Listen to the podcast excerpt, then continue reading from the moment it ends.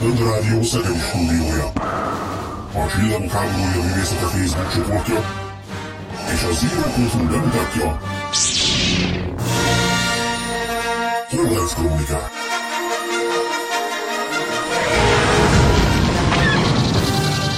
Friss hírek, legendás régi emlékek, pletykák és érdekességek. Mind egy műsorban. Holonet Krónikák. Az erő hullám hosszán.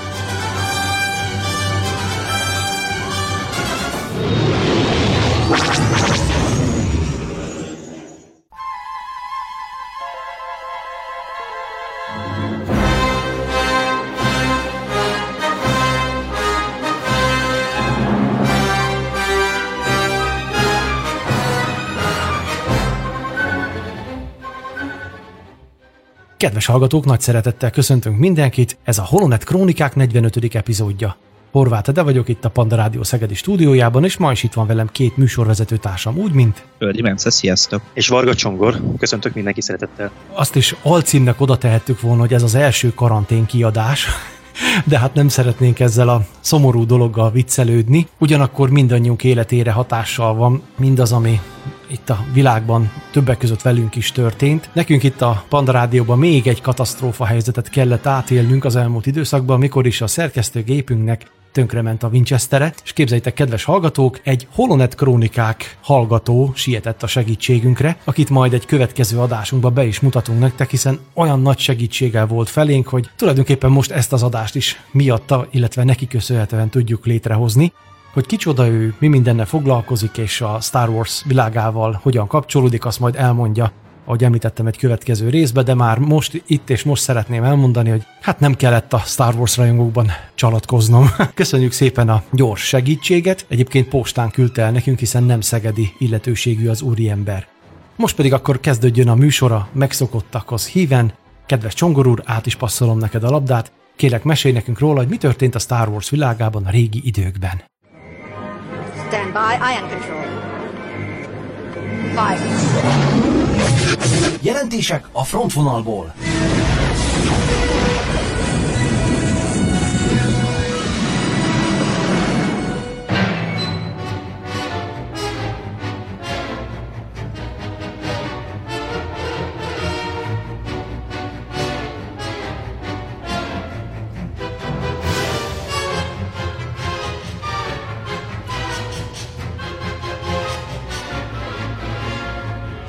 Most a Holonet Krónikák 2020. április 17-i adását hallgatjátok. 38 évvel ezelőtt, 1982. április 12-én zajlott a Jedi visszatér első forgatási napja a sivatagban, tehát az első sivatagi forgatási nap, a Yuma sivatagról van szó. Ugye a Yuma sivatagot többnyire Arizonához szokás kötni, való igaz, hogy nagy részt Arizonában terül el, de pontosan az a rész, ahol a Karkuni nagy katlan, illetve Jabba bárkája föl volt állítva, az a sivatagnak egy olyan kis csücske, a Boglárka völgy, ami éppenséggel Kaliforniában nyúlik át, tehát ha bárki azt látja, hogy a Jedi visszatér sivatagos jeleneteit Arizonában forgatták, akkor azt tudja, hogy nem így van, Kalifornia volt. És ezen az első ilyen sivatagi napon azt vették fel, amikor Luke kisétál az ugródeszkára, Ugye előzőleg Luke és Han azon a sivatagi skiffen állva közlik Jabbával, hogy nem fognak kegyelemét könyörögni, és közben a felvételkor 3 és Jabba szövegét maga a rendező Richard Marquand mondta, aki egyébként előzőleg színész is volt, tehát ő az ilyenhez értett. És közben amúgy a stábnak nagyon kellett vigyázni, mert ez a hely az hemzseget a csörgőkígyóktól, és még ami kis érdekesség azzal kapcsolatban, hogy most Arizona vagy, vagy Kalifornia, hogy ez a két állam, ez két külön időzónában van, és bár maga a forgatás az Kaliforniában volt, viszont a stábnak a szállása az meg Arizonában, minden nap átmentek az államhatáron, és volt is néhány kis bonyolom amiatt, hogy, hogy más volt az idő az egyik helyen, mint a másikon. Tehát mit tudom, mondjuk megbeszélik, hogy holnap reggel találkozunk 8-kor, akkor most melyik 8? A, az, ami a szállodában 8, vagy az, ami a, a helyszínen 8. Na, és ez még az elején kicsit nehézséget okozott, de aztán persze ezt is hamar áthidalták, megszokták. Ha már Jabba bárkája szóba jött, egy-két érdekességet elmondok, hogy ez egy 130 fa oszlopon állt, ezek egyenként 8 méter magas oszlopok voltak, és nagyon érdekes belegondolni, hogy ez a Jabba bárka az nem csupán egy díszlet volt a forgatás során, hanem ez szolgált étkezőként is. Tehát ez egy 150 fős kajálda volt az osztopok alatt, között, és napi 200 adag ebédet adtak a, a stábnak ott. De ugye nem ott főztek, mert azért az már tényleg nagy kívás lett volna. Még hát ott én szerintem ott főzhettek. Komolyan? Ne, hát én úgy gondolom, hogy on, nem hiszem, hogy hordták a kaját, bár az is lehet. A, ugye az, hogy ahhoz, hogy oda el lehessen jutni egyáltalán, ahhoz kicsit meg kellett keményíteni ott a homokot. Két mérföld hosszúságban vizet hordtak a homokra, hogy megfelelően szilárd legyen a járműveknek, és azért, hogy ezt fenn is tartsák, minden nap egy tartálykocsi napi 20 fordulót tett a, a nem tudom milyen csatornától, 150 hektoliter vizet hordott oda naponta, naponta 20-szor. Szóval nem kis költsége volt ennek, hogy egyáltalán csak oda el lehessen jutni. És akkor ugye maga ez a, ez a díszlet, ez meg úgy tudom, hogy az akkori, tehát a 1982-ről van szó, akkor ez a legnagyobb filmes díszlet volt, amit valaha készítettek, hiszen nem csak a Jabba bárkáját kellett megépíteni, hanem oda egy egy ilyen kamusivatagot is készítettek, hiszen nem magába az igazi sivatagba fúrtak bele egy lyukat, hogy az lesz majd a sárlaknak a verme, hanem a sivatag fölé egy emelvényre készítettek egy sivatagot, amin volt egy lyuk. És oda hordták a homokat. És oda hordták a homokat, igen. Aha, köré. Nem semmi. Ja, ja, ja. Így van. Amúgy ez, ez a bizonyos lyuk, ez a sárlaknak a szája, ezt eh, Carrie Fisher homokvaginának nevezte. Na de hát, ugye később már 97-es verziótól fogva már kicsit máshogy néz ki. Úgyhogy Ja, hát ennyit erről. Menjünk egy kicsit korábbra. 41 évvel ezelőtt, 1979. április 19-én a Birodalom visszavág 385B nevű jelenetét vették fel, ami nem más volt, mint az, amikor Csubakka folytogatta Lendót, és ugye itt Lendó Hunt Hennek mond, mondta folyton, ebből lett az, hogy a szólóban lett egy ilyen kis poén, hogy nem Han, hanem Han, a szóló című filmben, és egy picit még korábbra, hogyha megyünk, 44 évvel ezelőttre, 1976. április 20-án volt a, az első olyan jelenet felvétele, amiben Harrison Ford és Alec Guinness közösen úgy szerepelnek, hogy még van is köztük párbeszéd. Ez pedig nem más volt, mint amikor a kantinban végül is alkut kötnek a fuvarra. És ugyanezen a napon volt Carrie Fishernek a ruhapróbája is. Szerintem érdekes belegondolni, hogy a forgatásnak már egy jó része lezajlott, már az egész komplet Tatooine, pontosabban tunéziai forgatás már véget ért, már, már Harrison Fordnak is már voltak felvett jelenetei, amikor Carrie Fisher még csak próbálta a ruháját. Ebből így el lehet képzelni, hogy mennyire szét volt tolva, hogy ki mikor szerepel a, a, a forgatás során. És az utolsó dolog, az 45 évvel ezelőtt történt, 1975 áprilisában a Future General nevű effekt cégnél George Lucas megismerkedett John Dykstra-val, és itt uh, ugye beszélgettek majd a leendő filmről, a Csillagok háborújáról, és Lucas elmagyarázta Dijkstra-nak az űrhajós csata jelenettel kapcsolatos elképzeléseit, és Dijkstra azt mondta, hogy ez mind megvalósítható abban az esetben, hogyha Lucas hajlandó pénzt áldozni egy mozgáskontrollos kamerára, és ugyebár ebből lett a Bozsó Tamásunk egyik kedvenc témája, a Dijkstra Flex kamera rendszer, aminek köszönhetően olyan fantasztikusan jól néznek ki a Star Wars űrbéli űrhajós jelenetei. Nos, ezek voltak az áprilisi évfordulók, és uh, most azt javaslom, hogy a mai adásunkban ne csak szimplán zenéket hallgassunk, hanem olyan zenéket, amik, amik magában a Csillagok háborúja világában is hallhatók, tehát amit a Star Wars szereplők is hallanak. Ugye elsőként azt hallgassuk meg, ami Maszkanata kastélyában hallható, mikor Han Soloék megérkeznek. Honda Rádió. Ucsaba.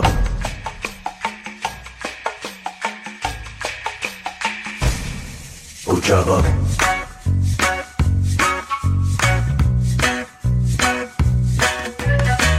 Batato muni muni Batato muni muni Batato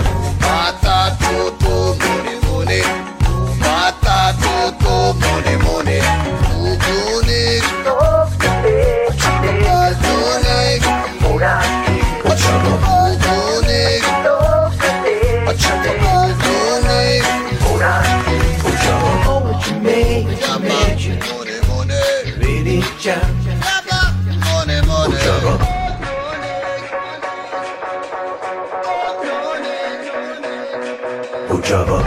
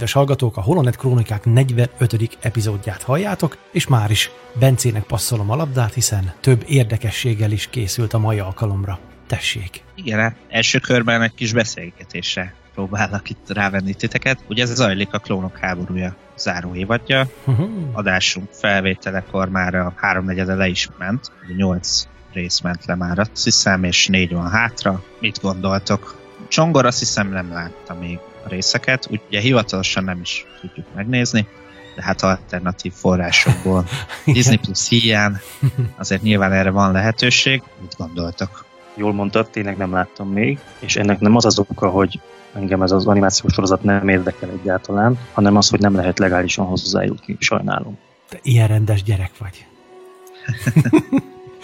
Nem, őszintén megmondom, én elkezdtem, tudom, már nagyon sokszor beszéltünk erről, egyszer nekiálltam megnézni a Klónok háborúja sorozatnak a legelső részét, és, és nem, nem, egyszer nem bírtam, nekem ez nem megy, sajnálom. jó, hát tudom, hogy később jó lesz, tudom, hogy a, a, a sokadik évadnál kéne kezdenem, csak én meg nem szeretnék belecsatlakozni valamibe, úgy, hogy már a sokadik évadnál tart. Tehát én az elejétől szeretném tudni, hogy mi van, Figyelj, az... egyszerűen nem bírok az elején végig. Én emlékszem, ez, ez a, a legelső ez. rész az tényleg nem jó. Vagy nem az, hogy nem jó, hanem hát ugye az a vatus nem tudom a, milyen faja, tehát valahol ott kezdődik, oda elmegy arra, bolygóra, stb. Ne, tényleg de már a második rész már érdekesebb, aztán meg a harmadik is. Nekem már az első évad bejött már ugye, hogy mondjam, második felétől körülbelül, aztán pedig olyan dolgokat mutat be, megmondom őszintén, nekem az eredeti filmek nem tetszenek annyira de ez az animációs sorozat megszeretette velem azt a Javini csata előtti világot, tehát ezeket a korszakokat. Ez hogy érted, hogy az eredeti filmek nem tetszenek annyira? Hát a, az előzmény. Az előzmény, előzmény na, film. bocsánat, tehát ja, a mozifilmek, a moziba bemutatott részek. De maga ez a sorozat, ez nagyon megszeretette velem a klónokat is, magát azt az egész korszakot. Ezt a korszak. Így van, így van. Tehát én, ha arra korszakra jutok, vagy gondolok, mindig az animáció és képek ugranak be elsőnek. Annyira megszerettem, szerintem már kétszer végig is néztem, ha jó számolom az egész sorozatot, és most alig vártam, hogy jöjjön majd a folytatás, de nekem valami, valami gyanús. Mert valami olyasmire emlékszem, de lehet, hogy rosszul emlékszem, javítsatok ki, aki sokkal jobban képbe van nálam, az nyugodtan szóljon rám, vagy tegyen a helyére, de mintha ilyen olyan változatok megjelentek volna jó pár évvel ezelőtt, tehát maga a, ez a hetedik, ugye ez a hetedik évad, jól mondom? Mert, hogy igen, igen, rosszul igen. mondjam. Tehát, mintha bemutattak volna olyan el nem készült, vagy csak félig elkészült történet Igen, voltak ilyenek, és, és, és nem minden szerepel ebben. Úgy van. Én most nem De értem, ez, most mi van? Ez azért magukat? van, mert uh, hát szerintem én úgy emlékszem, hogy szabtak egy határt, hogy hány részes lehet ez az évad, befejezhetitek, de ennyi pénzünk van rá, Jaj, ezt hozhatjátok ki belőle, és, és muszáj volt meghúzniuk úgymond a dolgokat, mert például azokban az el nem készült részekben szerepelt az is, hogy Boba Fett megöli Kedvényt emlékeim szerint, uh-huh. és ugye ez az, ebben az évadban nem lesz. És egyébként több minden változott is az akkori történethez képest, módosítottak különböző dolgokat, például az Asszóka sztoriában ez a két nővér, aki most szerepelt a legutóbbi néhány részben, ők egy fiú volt még egyetlen karakterként ebben a félig kész történetben, de egyébként elég sok minden változott. Én direkt nem néztem meg ez egyébként ezeket, pont azért, hogyha netán egyszer elkészül majd a befejezés, akkor egyrészt nem befolyásoljon, másrészt pedig félkész dolgokat nem annyira szerettek nézni. Igen, az Láttam nagyon szinte rossz érzés volt nem, nézni, ugye, igen, ilyen, mint hát a, nem nézett csak egy volna. ilyen rajz, tehát tényleg így kör, körvonalakat lehetett néha látni, meg, tehát hát meg a mozgások volt. nem voltak igen. animálva rendesen, stb. Igen. Inkább ilyen mozgó storyboardként kell ezeket elképzelni, és uh, ehhez képest, amit most kaptunk, szerintem jó.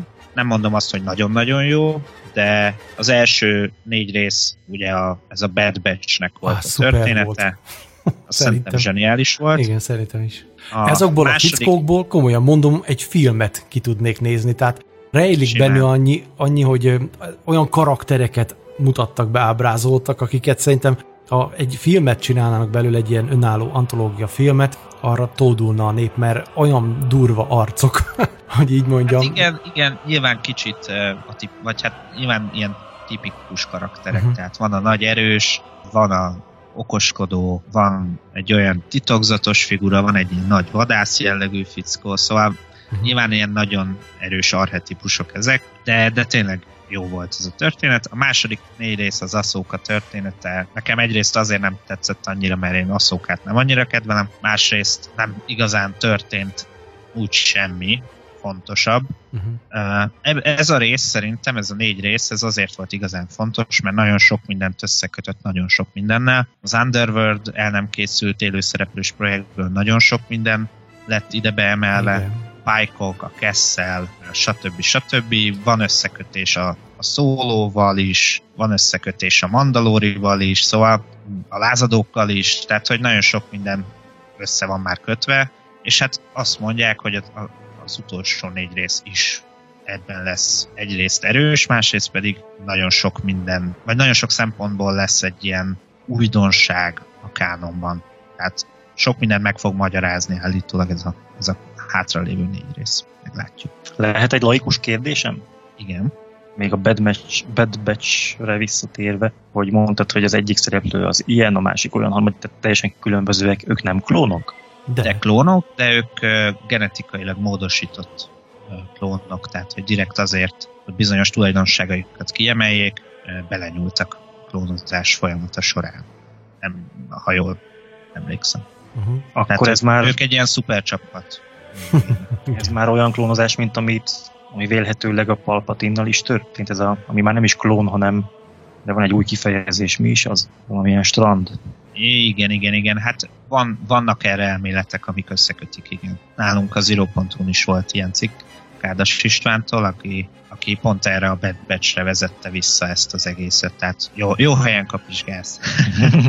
Talán azért, mert pont olvastam, és valami rémlik belőle, hogy volt ilyen összefüggés. Úgyhogy én nagyon várom a hátralévő négy részt. Szerintem tényleg megkoronázza majd ezt az egészet. Nagy a hype is körülötte, tehát Ashley Eckstein is nyilatkozott, Sam Witwer, aki ugye Mol, ő is nyilatkozott, Filoni is nyilatkozott korábban, tehát hogy mindenki azt mondja, hogy ez a, aki részt vett benne nyilván, hogy ez a ez az utolsó négy rész, ez valójában egy ilyen nagy összefüggő finnáléja ennek az egésznek. Úgyhogy kíváncsi leszek rá. És szerintetek ez is úgy fog majd végződni, mint a Tartakovsky féle Clone Wars, hogy pont ott végződik, ahol a harmadik epizód elkezdődik majd? Elvileg igen. Én, én úgy emlékszem, hogy a 66-os parancsal fog egyébként végződni, ami ugye nem, igen, valójában nem ott pontosan, mint a Tartakovsky féle, hanem de még tovább is megy. Még egy kicsit tovább is megy, de gondolom itt azért, hogy össze lehessen kötni a dolgokat, és hogy lássuk, hogy a szók a, hogyan tűnik el, hogy aztán a lázadókban visszakeveredjen. Tehát valahogy ezt ügyesen meg fogják oldani. De le, egyébként lesz olyan, azt hiszem az egyik epizód leírásában van arról szó, hogy, hogy Palpatine megmentésére fognak sietni obi tehát hogy elvileg ez is valamilyen szinten így a háttérben benne lesz tehát a, a, a szitek bosszúja kezdete. Úgyhogy hát meglátjuk, hogy hogy fogják összekötni. Nem tudom, Ede még van-e valami mondani valód? Én már túl sokat témához. nem tudok hozzátenni, nekem tetszik, örülök neki, hogy folytatták, ezt még így megkapjuk, ez így valahogy akkor lezárja ezt a történetszálat, aztán nagyjából ennyi véleményem és gondolatom van. Oké, okay.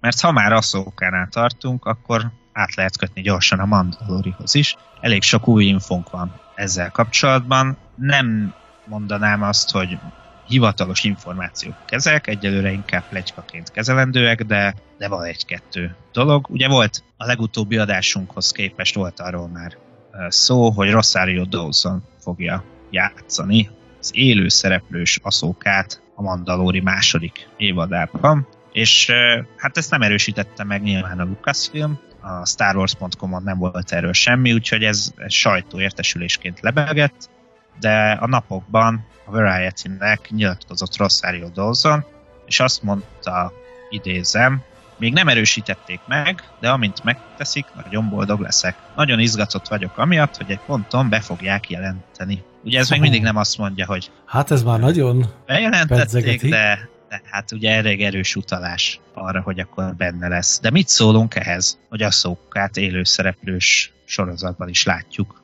Ráadásul Nekem... ugye a Jerry visszatér ideje után. Uh-huh. Nekem veled ellentétben az egyik kedvenc karakterem, főleg a, tehát a, ugye magának ennek a sorozatnak a, az egyik kiemelkedő személyisége, és én, én nagyon megkedveltem, megmondom őszintén. Az, hogy élő szereplős sorozatban meg fog jelenni, ez nagyon nagy izgalommal tölt el, mert ő az az egyik karakter, akit szívesen láttam volna, akár moziban, akár ilyen ebben a sorozatban, és ugye, hogyha most visszagondolunk a legutóbbi animációs részre, ahol a szóka ugye három mandalorival távozott. Tehát nekem már ott gyanús volt, hogy hűha, akkor itt valami ebből biztos lesz, és a, ezek a híresztelések, hogy Aszóka benne lesz a Mandalori sorozatban, az akkor lehet, hogy már ezt készítette elő. Hát, hogy milyen lesz, azt meg majd meglátjuk, nem tudom, de szurkolok minden esetre, hogy, hogy jól sikerüljön. Ugye voltak azzal kapcsolatosan kritikák, hogy miért nem a hangja fogja alakítani őt az élőszereplősben. Ugye Ashley Ecksteinről van szó. Ő elmondta egyébként, hogy nem lesz benne a Mandaloriban, hát azt már biztosan tudjuk, de Hát ugye abban meg sokan nem gondolnak bele, hogy nagyon sok Clone Wars vagy Clone háborúja szereplőnek a hangja tök más volt, mint aki élő szereplős filmekben alakította őket. Azt a Anakinra gondoljunk, vagy obi tehát hogy van egy pár ilyen, de nem tudom, hogy ez nálatok kiverte mondjuk a biztosítékot, hogy Rosario Dawson lesz. Én csak azért sajnálom őt, mert mintha régebben valami így az emlékeimben benne lenne, hogy egyszer megkérdezték, hogy ő azt szívesen alakítaná -e, és azt mondta, hogy igen, nagyon szeretné, ha jól emlékszem. Tehát ebből a szempontból jó nagy... Igen, igen. Tehát aki a hangját adta idáig. Tehát ebből igen, a szempontból egyfajta kiszúrás vele kapcsolatosan, hát nem tudom. De ő hasonlítana rá szerintetek? Hát ő hát egy világos bőrű, szőke, kék Ugye? egyébként, nem. tehát hogy nem igazán hasonlít szerintem. Nyilván lehet volna egy olyan megoldás is, hogy mondjuk Rosario Dawson játsza, de Ashley Xtain adja a hangját, de miután Xtain azt mondta, hogy őnek semmi köze a Mandalorihoz, ezért úgy tűnik, hogy nem ezt választják, tehát hát hogy a hangja is. Fura is lenne, hogyha pont egy ilyen Hát volna megtörtént. Volna megtörtént. Meg, ugye? csak ott egy, tehát nem egy befutott nagy híres színésznek. Ez tény a szerepléséről van szó, hanem, hanem egy, egy harcművészéről. Igen, igen, igen, igen. De akinek, van... Igen?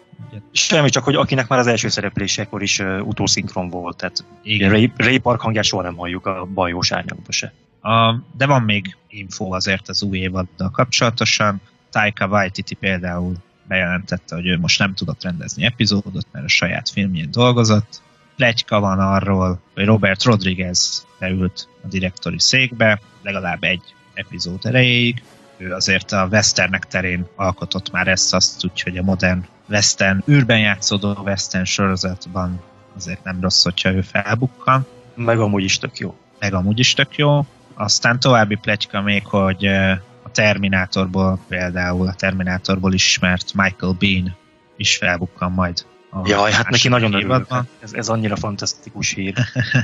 Hát komolyan, én, én a 90-es évek óta vártam arra, hogy legyen egy közös Mark Hamill és Michael Biehn film valaha. Most nem lett, de legalább Michael Biehn becsatlakozott Mark Hamillnek az univerzumába ilyen Így módon. Már ez is fél siker. Aztán van még, hát ugye ez is pletyka még, amíg nem erősítik meg, sajtóértesülés, ez a Michael Biehn, de van még arról is szó, hogy visszatér Bill Burr karaktere, ugye ő volt az a kopasz fejvadász karakter, valamint a napokban arról is felröppent már a legyka, hogy Ming Naven is visszatér Fenek Shend karaktereként. Ugye, Erről még nem is hallottam. Ez, ez egy-két napos dolog a felvételhez képest. Ugye ő azért érdekes, mert hát őt úgy láttuk, hogy hát eszméletlen, aztán nyilván nem tudtuk, hogy meghalt-e vagy sem. Felé. De, de azt, azt tud, tehát nekem szerintem beszéltünk itt is arról, hogy Bizony. nekem az gyanús volt, hogy az ő szála az úgy teljesen elvágódott, és ezzel a mellé lépő karakterrel sem kezdtünk semmit. Én, én már akkor gyanítottam, hogy ez a, a második évadra már egy előre utalás mondjuk. Úgyhogy igen, ez is egy ilyen Csongor úr megírta azt a híres cikkét. Liu mint Boba Fett. Igen, igen. Bizony. És van még egy hír, ami tényleg hivatalos bejelentés, ezt az adás napján, az adás felvételnek napján jelentették be, hogy május 4-én, tehát a Star Wars napon indul a Disney Plus-on egy doku sorozat a Mandalori első évadának munkálataiból, amiben hát mindenféle dolog lesz. John Favreau például kerekasztal beszélgetést is levezet benne, meg hát mindenfélét a, a kulisszatitkokról meg fogunk tudni, ez nyolc részes lesz egyébként.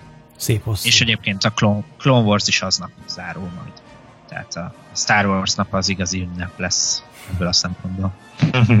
Csak ugyebár akkor ezt Csongor úr meg, megint csak nem láthatja, hiszen legálisan nem jutott hozzá. hát a Mandalorit pedig látta. Ennyi ennyi, ennyi ennyi. Úgyhogy ezek, ezek a friss infók a Mandalori kapcsán, és nem tudom, akkor menjünk el ismét zenélni. Menjünk. A, most a Jedi Fallen Orderből következik majd egy zene, amit egy mongol rock banda, ilyen folk metal banda játszott föl, és kitaláltak hozzá egy teljesen önálló nyelvet is. Van erről egy cikkünk egyébként az iro.hu, hogy ez hol zajlott, megírták mongolul eredetileg a szöveget, és utána a Lucasfilm és a Respawn, a játékot készítő Respawn nevű cég segítségével fejlesztettek ki egy ilyen különálló nyelvet és nagyon érdekes dolgokat mesélnek a, a dal mondani valójáról is, úgyhogy érdemes meg elolvasni és meghallgatni a zenét is. És akkor ez is egy olyan zene, amit egy Star Wars szereplő is Így hallhat. Van. Ez Carl Kestis, a játék főszereplője hallgatja a játék legelején, meg egyszer visszatér még a játék során. Honda Rádió.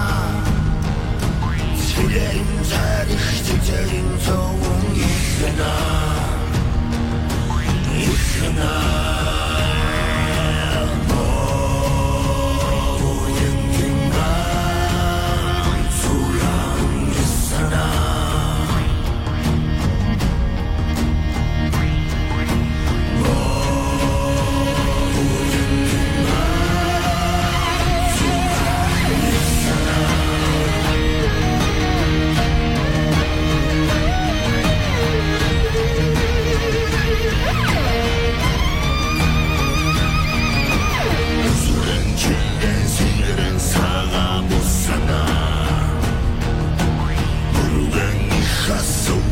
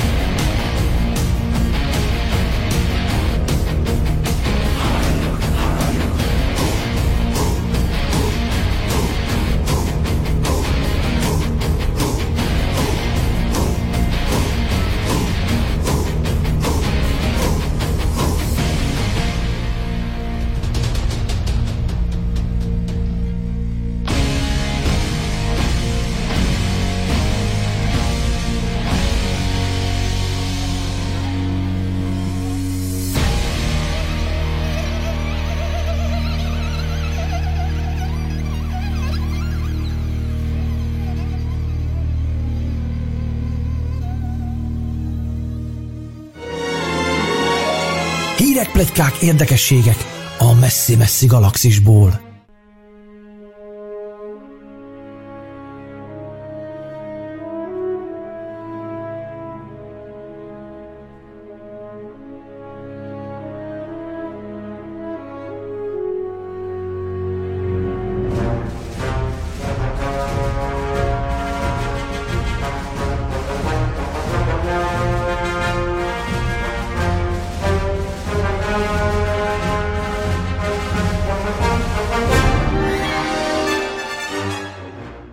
És ezután a kiváló galaktikus rockzene után következzen Csongor úr egy újabb témával. Mielőtt még az újabb témába belevágnánk, az én úgy érzem, hogy muszáj korrigálnom magamat. A, Holland Chronikák kettővel ezelőtti adásában azt találtam mondani, hogy szerintem Joda mesternek csak a teste tűnik el, a ruhája nem, amikor egyé válik az erővel. Ugye arról beszélgettünk, hogy amikor Jedik elhunynak, akkor mennyire különböző módon történik ez.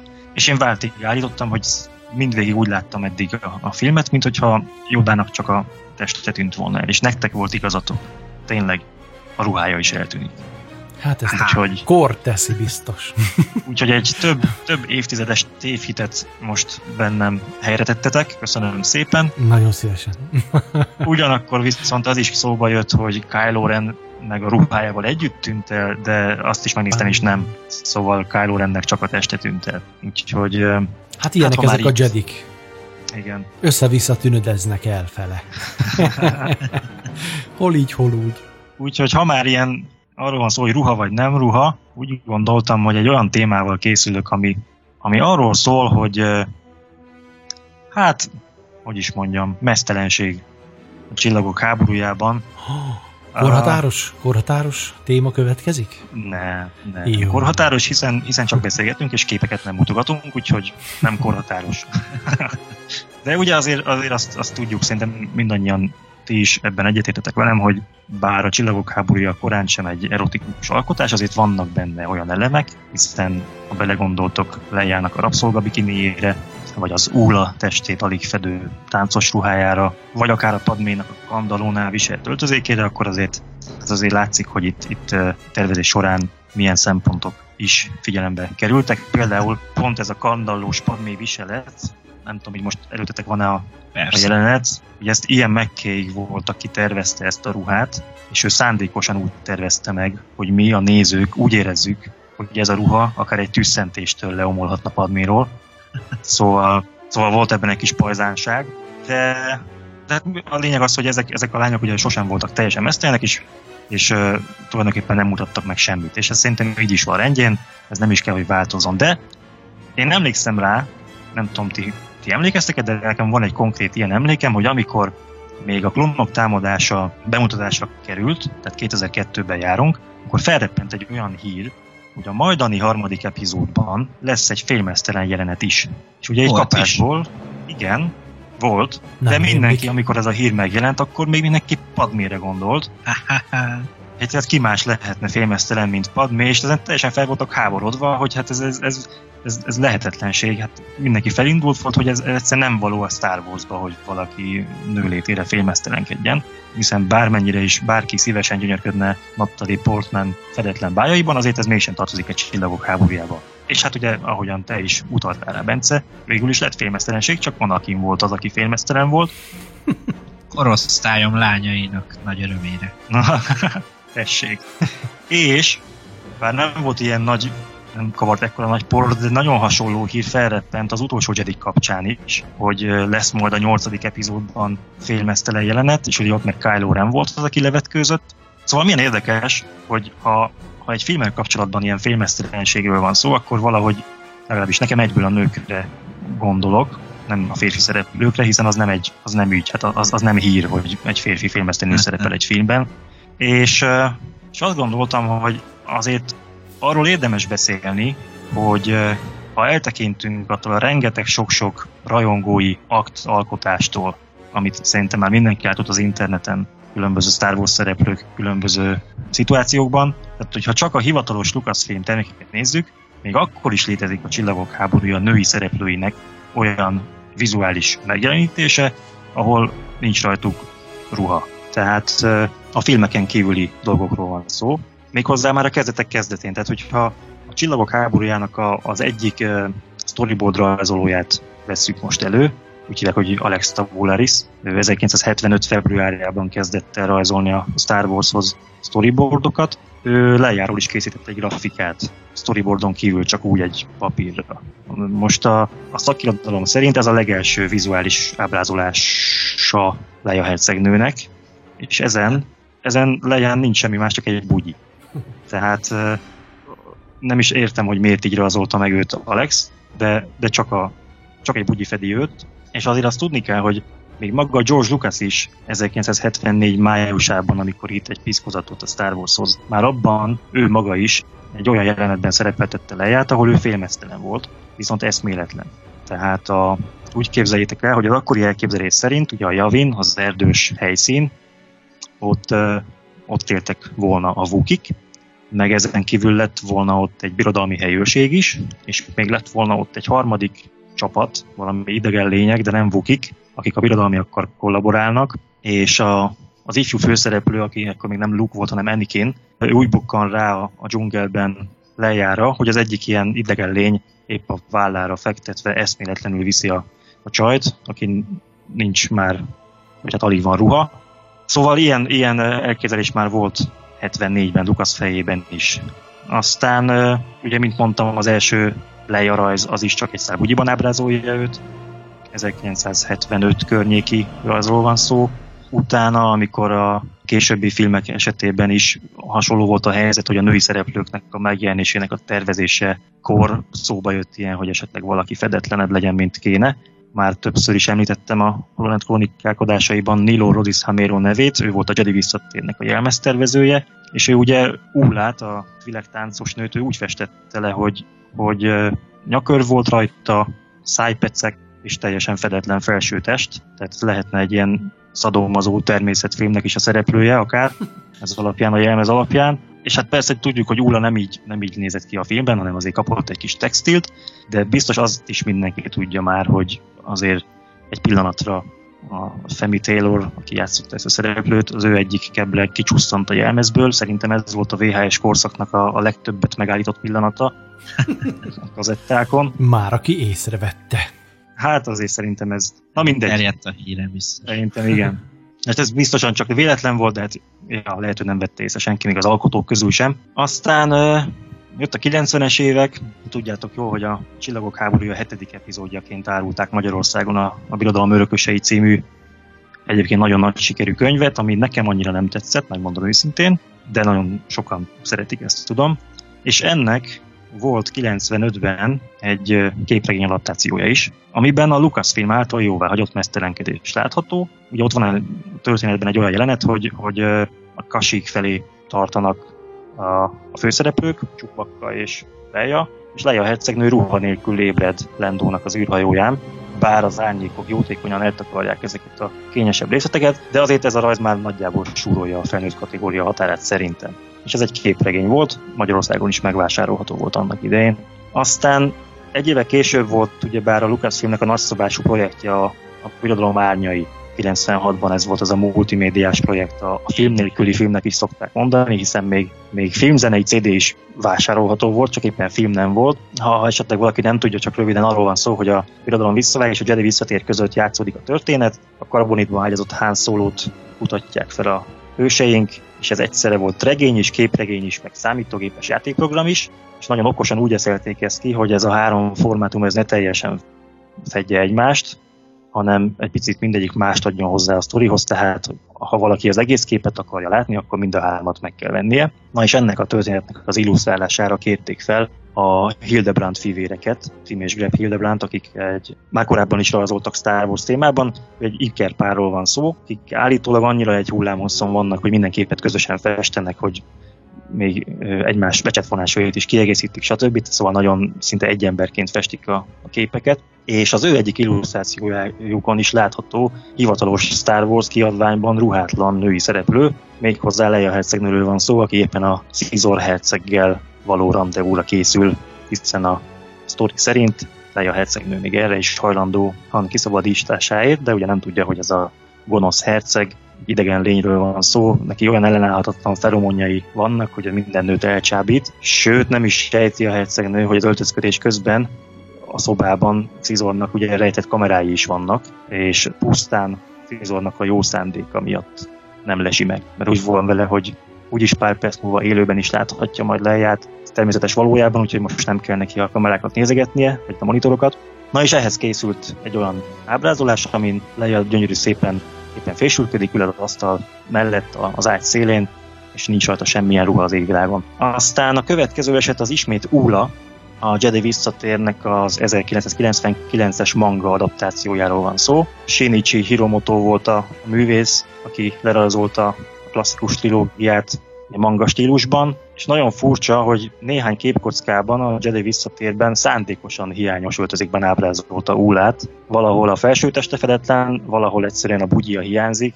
Nem is értem, hogy hogyan, hiszen egyrészt ezzel az egyes képkockák között kontinuitási hiba van, mert máshol meg van rajta bugyi, meg egyébként is miért hagyta le a bugyi, és ezt miért adták így ki. Na mindegy, mégis valaki jóvá hagyta. A japán fantázia. Hát a japán fantázia Lucasfilm által jóváhagyva. Igen.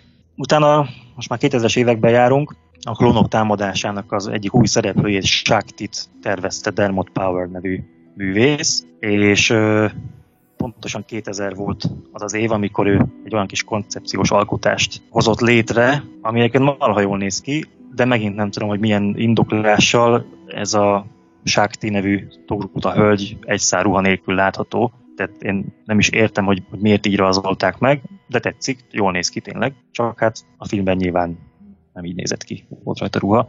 És aztán a következő érdekesség 2002-ben jelent meg egy képregény, sorozat, ami Zem Wessel és Django Fett egyik közös küldetését mutatja be, és ebben a történetben Zem Wessel dug. Tehát ugye Szebulva faja az a dug, és ő épp egy ilyen küldetésbe vesz részt, hogy ilyen, ilyen duggák kell neki átalakulnia, és, és amikor visszaváltozik emberré, szintén ruha nélkül teszi meg, és még, még nehezményezi is, hogy Django Fett nem fordul el, de ez is ott van egy, egy képregény képkockájában, viszonylag nagy teret foglal el az adott oldalon belül ez a képkocka. Aztán 2010-ben jelent meg a Star Wars Visions című művészeti válogatás, amiben a Csillagok háborúja világa mindenféle ismert kortás művészeknek az ábrázolásában jelenik meg. Gondoljatok Boris Vallejóra, vagy Möbiusra, tehát azért nem kis nevek, ők, ők alkottak Star Wars témában. Ehhez a könyvhöz egyébként maga George Lucas írta az előszót, és hát ebben a kiadványban az egyik festményen egy Darth Vader drapéria előtt mesztelen nők és férfiak hajlonganak jobbra-balra, egy, egy másik képen épp egy, egy szál bugyit viselő Twi'lek csaj látható, egy harmadikon pedig maga Ella Sekura épp pihen az ágyon párnák között anyaszült mesztelenül, itt már, itt már nem csak mesztelen felsőtestről beszélhetünk, hanem alsóról is, és semmilyen módon nincs fedve, és ezt, ezt a, a Lucasfilm kiadta, és George Lucas ehhez előszót írt, nem tudom hova tenni ezeket a dolgokat. Aztán jött ugye a hetedik epizódnak a előkészületi munkálatainak az időszaka. Már említettem ilyen megkéget az imént, hát ő, ő még ekkor is alkotott, nem csak az előzmény trilógiában, hanem az utozmány trilógiában is. És a, amikor az ébredő erőről még, még az volt az ötlet, hogy Han és Leia fia egy, egy vonzó Tvilek nő által kerül elcsábításra, akkor ehhez megkég el is képzelt egy ágyjelenetet, amit le is rajzolt. Itt is ruhátlan szereplők esnek egymásnak. Tehát ilyen, ilyen dolgok úgy látszik, ha még csak a tervezési szakaszig is, de eljutottak a, a Lucasfilm engedélyezési procedúrájáig. Van ehhez még egy példám. Na. Már nem teljesen mesztelenségről van szó, de ha már beszéltünk a klónok háborújáról, volt ezekben a félkész epizódokban egy szenátor Amidalát, tehát Amidal szenátort ábrázoló, ilyen második világháború stílusban készült ilyen pin-up uh-huh. ű a Bad Batch-nek az űrhajójának az orrán. Ugye a második világháborúban voltak ilyen ordíszek. Igen. És, és hát Anakin Skywalker ezt ugye meg is nézi, mondják is neki a különböző Bad Batch tagok, hogy há, milyen, hogy tetszik ez alkotás, ez a, ez a mi csajunk, a nebui szenátor. Nem sem. Azért megnézzük néha a holo, holoszkenneken, meg a, a Wrecker nevű Bad Batch tag, aki ugye ez a nagy izmus, nagy darab csávó, ő még annyit is mond, hogy ja, velem is egyezkedhetne néha. Na! Vagy tárgyalhatna néha. és annak én alig bírja visszafogni a fénykardját, hát, Gondolom. Na és ez a, ez, ezt a részt ezt teljesen kivágták az új ö, verzióban, tehát az elkészült oh, de ez nincsen benne de ugye félkész verzióban meg lehet nézni, és hát meg is csinálták ezt elég. Tehát van erre, van erre egy, egy látványterv, hogy ez hogy nézett ki. Mm. Csak hogy van erre is példa, hogy a Lucasfilm észreveszi, hogy ez talán már az idők szava alapján ezt talán már nem kéne átengedni. Úgyhogy van ilyen is. Na, az érdekes. Nagyjából én lett ide, és a Clone wars is össze lehetett kötni, úgyhogy gondoltam bedobom. Super. A következő zene pedig nem más lesz, mint amit Vattó és Qui-Gon Jinn alkudozása közben lehet hallani a háttérben. Nagyon halkan, én sokáig nem is vettem észre, hogy szól zene, de lényeg az, hogy Mos Espa utcáin hallható zene fog most hallatszódni. Azt a mindent, tényleg van? Ez nekem se rémlik. Nekem se. Pi, Csongor úr, micsoda füle Már ezzel is érdemes. Így van. Szerintem ez sokan meg fognak ezen lepődni. Na mindegy. Rádió.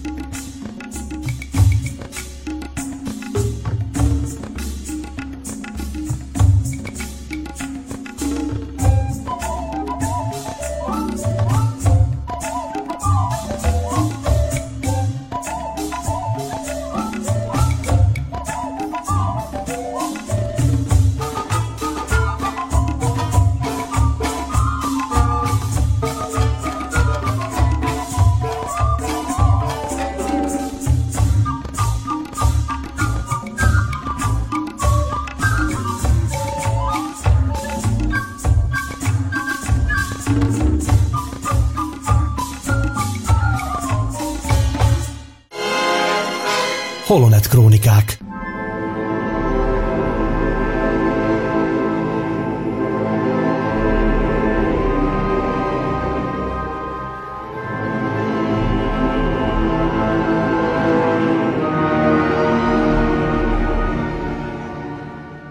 Kedves hallgatók, a Holonet Krónikák 45. epizódjának utolsó etapja következik, amit Bence fog elénk tárni. Tessék! Igen, hát volt egy exkluzív interjúm a közelmúltban. Sikerült elcsípni egy olyan figurát, aki az utolsó Jerikben és a szólóban is szerepelt statisztaként, és egy magyar fiúról van szó. Vatány Zsoltnak hívják, egy erdélyi magyar színész, aki a Kolozsvári Színházban is tevékenykedett, mielőtt Londonba költözött volna, és hát Londonban sikerült neki bekerülni a, az utolsó Jedik munkálataiba, olyannyira, hogy a Kento Baiti kaszinó jelenetekben ugyanazok, ugyanabban a jelenetben is látható, amelyikben egy másik magyar, Nemes Zoe is. Tehát egy képkockán két magyar is van egy Star Wars filmben, szerintem ez elég menő dolog. Itt közbeszólhatok valamit? Mondjad. Az hogy lehet, hogy a Nemes Zoe-ról már évek óta tudunk, és, és Zsolt meg csak most került porondra? Ez úgy lehet, hogy ezeket általában én szoktam egyedül átnézni a teljes táblistákat, hogy találok-e magyar nevet. És eddig nem. Nem tűnt föl, igen. eddig nem tűnt föl, mert uh, Zsoli Vattányként, Zsoli Vatanyként van rajta a stáblistán, egy becenévez egyébként, a Zsoltból becézik, és ugye nem is magyarosan volt leírva, hanem Vatanyként. Uh-huh. És uh, hát nem tűnt Így fel. nem tűnt fel. Igen, és uh, és tök véletlenül egyszer így megnéztem, hogy oh, ez végül is lehetne magyar is, akár, mert hogy Z, az ES Aha. volt, ami, ami szemet szúrt, és rákerestem, és tényleg megtaláltam, de igazából nem emiatt, vagy tehát már jó ideje terveztem, hogy interjút csinálok vele, de a végső lökést az adta meg, hogy szerepel Anthony Daniels IMC3PO könyvében. Uh-huh. Meg is van nevezve Zsoli, bár máshogy írja Daniels, de ez azért érdekes, mert hogy ugye a Kento Baiti Casino jelentekben ő felszolgáló droidot alakított, és Anthony Danielsnek ugye a nyolcadik részben nem nagyon volt szerepe, ezért aztán felkérték őt, hogy tartson egy ilyen droid iskolát ezeknek a felszolgáló droidoknak, és itt találkozott Zsolival, és nyilván tanította nekik a mozgást, meg hasonlókat, és és később azt is leírja a könyvében Anthony Daniels, hogy a droidokért felelős ilyen rendező asszisztens is lett ennél a jelenetnél, úgyhogy ő mozgatott mindenkit, hogy hát ő felelt értük, és hát különböző érdekességeket leírt Daniels ebben a könyvben, hogy hogyan tudták megoldani azt, hogy a hangmérnökök lefektettek mindenféle szőnyegeket a padlóra, hogy ne verődjön úgy vissza a lépteknek a zaja, de hát ebben ugye droid jelmezben azért könnyű megbotlani, meg hogy hogyan rögzítsék a tálcát a, a droid készhez, ami azért nem különösebben alkalmas dolgoknak a megtartására, megfogására. Úgyhogy e, e, ennek kapcsán szerepel Zsoli ebben a könyvben. Egyébként említi Anthony Daniels Szagva karakterét is, akit szintén magyar játszott, vagy Attila, úgyhogy két magyar is szerepel a könyvében. Ami még érdekes, hogy uh, ugye nagyon sok mindent elmesélt ebben az interjúban uh, Zsoli, de a, a szóló kapcsán még annyit érdemes megemlíteni, hogy ott két uh, különböző szerepben is felbukkant. Um, egyszer volt egy felszolgáló droid szintén, illetve protokoll droid a Dryden Bossnak a jachtján, valamint a Kesselen is láthatjuk őt, hát ilyen kozos munkás rabszolgaként de akkor már az arca is látszódik? Nem tudott nekem olyan képet küldeni, amin ő, ő rendesen látszik, hát valahol a háttérben ott van. De a, a felszolgáló, vagy a protokoll droidként látszik. Uh-huh. Ott, ott is igazából a háttérben van, de, de ott azért látszik. Úgyhogy találtunk egy újabb magyart a Star Wars-ban, ugye Nemes Zoéval és Vajda Attilával együtt ők már így hárman vannak, akik szerepeltek a Disney-féle korszak Star Wars filmjeiben. Egyszer össze kéne számolni, hogy hány magyar szerepelt már Star Wars filmekben. Hát én rajta vagyok. A Disney korszak magyarjai nekem megvannak egy Excel táblázatban. Ilyen sok van? Elég sok van. Mindegyikben van legalább 5-6. Mármint nem szereplő, hanem olyan, ja, aki dolgozott alkotó. rajta. Aha. Nemrég volt Mennyhelyi Szabolcsal is egy, egy nagyobb interjú az író.hu-n. Uh-huh. Ő például a Zsibvány egyesen és az utolsó Jediken is dolgozott. Mint vizuális effekt szakember, de egyébként a korábbi filmekben nem nagyon volt. Én még a Bajos Árnyakról tudok, hogy ott volt két magyar, akik pilóták voltak, és mm. látszanak is azt hiszem a filmben. Ők de nem pilóták voltak. Lehet, hogy nem pontosan. Polgárok. Napi az is lehet. Igen. Az egyikük ö, megkeresett engem a közelmúltban, úgyhogy lesz vele interjú. Ki volt az? A Zero.hu. A Láposi József. Láposi József. Aha. Igen. De már beszélt vele. Épp akartam mondani. Igen, igen, igen, tudom. Te voltál gyorsan. A, a... Szilvai Lacival meg azt hiszem az RTL klub beszélgetett még régebben. Hát eredetileg a tavalyi 20 éves évfordulóra szerettem volna, de aztán így elsodott az élet, Aha. de majd idén megejtjük ezt Hát meg, meg Csókás Mártont kéne elcsípni valahogy. Hát őt is el kéne, meg, meg volt még egyébként magyar származású színész a Disney érában is, de, de őt nem tudom egyelőre elérni. Tehát próbálok kontaktot szerezni nyilván hozzájuk az internet segítségével, van, akit el lehet érni, van, akit nem. Hát Brian Mátyással például, a, ugye, aki a Mandalorin dolgozott magyar származásúként, Aha. látványterveket csinált, ővele például az Instagramon interjúztunk. Tehát, hogy ilyen teljesen szertágazó helyeken és módokon. De én például a LinkedIn-en keresztül is értem már el ilyen embereket, úgyhogy ahogy sikerül. De szerintem én vagyok az, aki a legtöbb ilyen interjúval büszkélkedhet itthon, magyarok, akik a Star Wars-ban valamilyen szempontból részt vettek. Hát szerintem a Nemes Zoe-ról is tőled tudok. Igen, én interjúztam vele először. Még a magyar nemzetben. Tök véletlenül árult el nekem, hogy benne volt, úgyhogy ez nyilván véletleneken is múlik. Uh-huh. Erről a stáblistán nincs rajta egyébként emlékeim szerint. De például a Zsivel 1 volt egy Kerekes G. Attila nevű színész, és őt nem találom sehogy, illetve ott volt egy kaszkadőr is, ővel majd szeretnék interjúzni, de van olyan is, akiről nem tudom, hogy van-e magyar származása, de a neve alapján gyanús, Russell Balog, ilyen például uh-huh. Christopher Balog is, tehát hogy ilyenek is vannak, akik valószínűleg magyar származásúak, és uh, dolgoztak ezeken a filmeken. Úgyhogy hát ez egy érdekes kis projekt felkutatni. Ja, jó kis misszió, de hát ezzel el, el is lesz egy darabig. Hát el. Az ébredő erőben volt a legtöbb magyar egyébként. Most Aha. megnéztem ezt az Excel táblát, ugye nyilván ott a, a három kaszkadőr önmagában megdobta a létszámot, hm. de voltak egyéb ilyen effekteken dolgozó emberek. Volt például a Szakonyi Mátyás, vele is volt interjú, ő Greensman volt, az is nagyon érdekes. Azok, akik eh, ők felelnek azért, hogy a különböző növényzet az életű legyen a jelenetekben.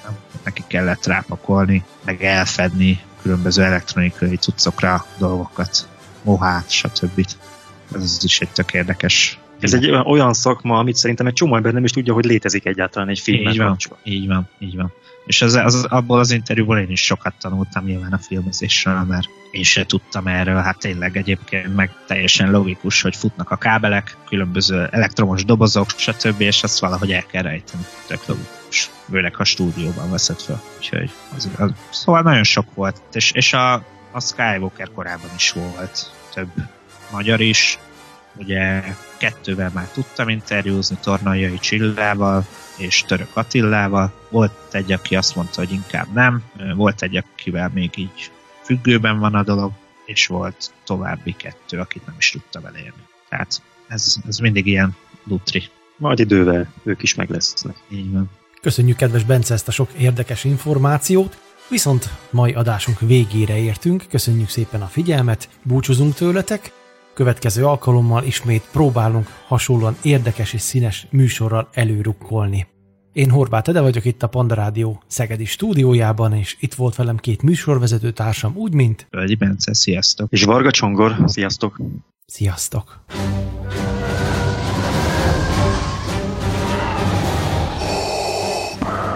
A Panda Rádió Szegedi stúdiója. A Csillagok háborúja művészete Facebook csoportja és a Zero bemutatja Horváth Kronikák.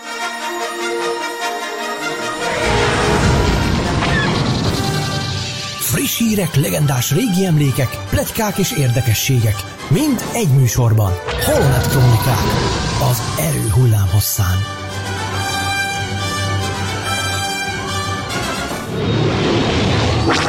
you